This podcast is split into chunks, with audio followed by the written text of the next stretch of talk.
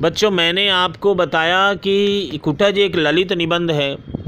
तो आप सबसे पहले यह जान लें कि ललित निबंध का क्या अर्थ होता है।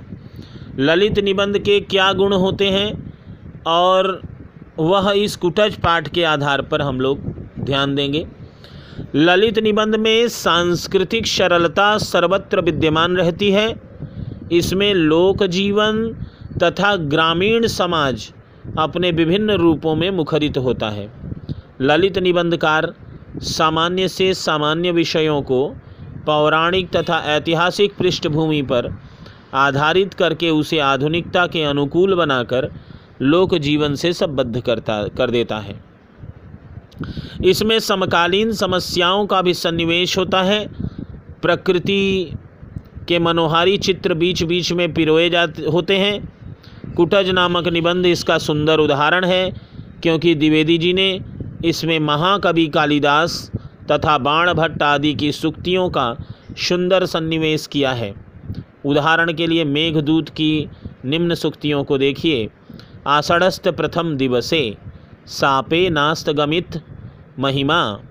द्विवेदी जी महिमालय की शोभा का वर्णन करते हुए कहते हैं, दूर पर्वतराज हिमालय की हिमाच्छादित चोटियाँ हैं। यहीं कहीं भगवान महादेव समाधि लगाकर बैठे होंगे। नीचे सपाट पथरीली ज़मीन का मैदान, यहीं कहीं पर्वत नंदिनी शरिताएँ आगे बढ़ने का रास्ता खोज रही होंगी।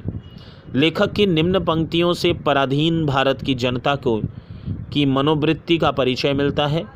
वह अपनी उन्नति के लिए अवसरों का जूता नहीं चाटता, दूसरों को अपमानित करने के लिए ग्रहों की खुशामद नहीं करता।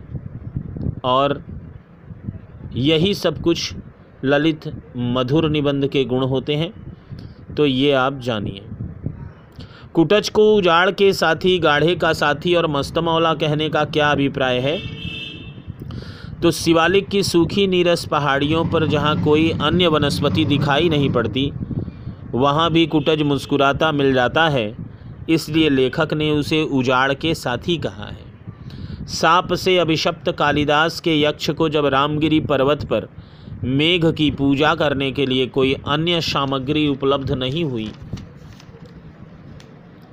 न मिली तो उसने इस विपत्ति के समय में कुटच के फूलों से ही मेघ की अभ्यर्थना की थी, इसलिए उसे गाढ़े का साथी भी कहा गया है, क्योंकि गाढ़े दिनों में वह यक्ष के काम आया था। कुटज क्योंकि अनुकूल अथवा प्रतिकूल प्रत्येक स्थिति में प्रसन्न रहकर मस्ती में लहराता रहता है, अतः उसे मस्तमौला की संज्ञा से अभि अभिहित किया है द्विवेदी जी ने। उसे दिए गए विशेषण सब प्रकार से उसके अनुकूल और सर्वथा सटीक ही हैं। कुटज वृक्ष की क्या विशेषताएँ आचार्य हजारी प्रसाद द्विवेदी जी ने बताई हैं? इस प्रश्न का उत्तर देंगे। कुटज के वृक्ष शिवालिक पर्वत श्रृंखला की पहाड़ियों पर पाए जाते हैं।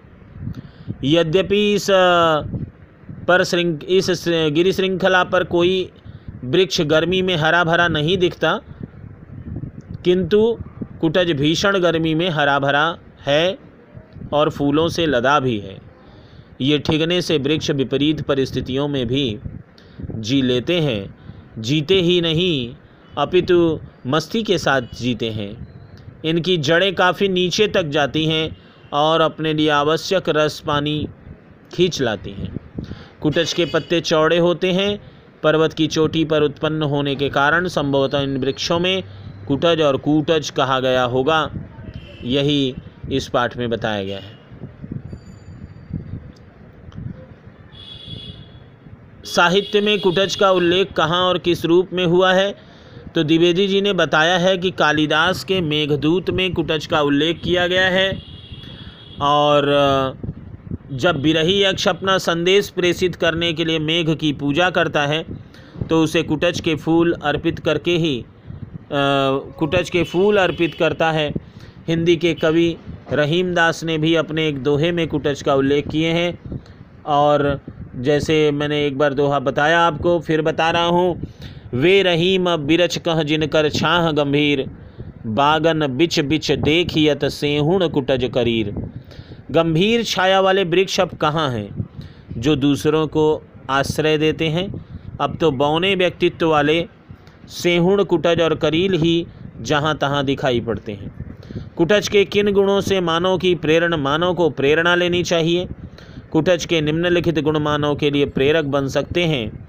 कुटज की अपराजीय जीवनी शक्ति एवं संघर्ष क्षमता, विपरीत परिस्थितियों में भी मस्ती के साथ, उल्लास के साथ जीने की कला, कुटज मन पर सवारी करता है, उसके मन को वसीभूत किया हुआ है।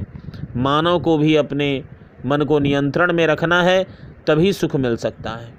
कुटज शान से जीता है किसी की खुशामद नहीं करता, क्योंकि वह लोभ लालच से दूर है। मानव को भी यही गुण विकसित करने चाहिए। और हम सबको इन कुटज के पाठ से ये बात सीखनी और समझनी चाहिए।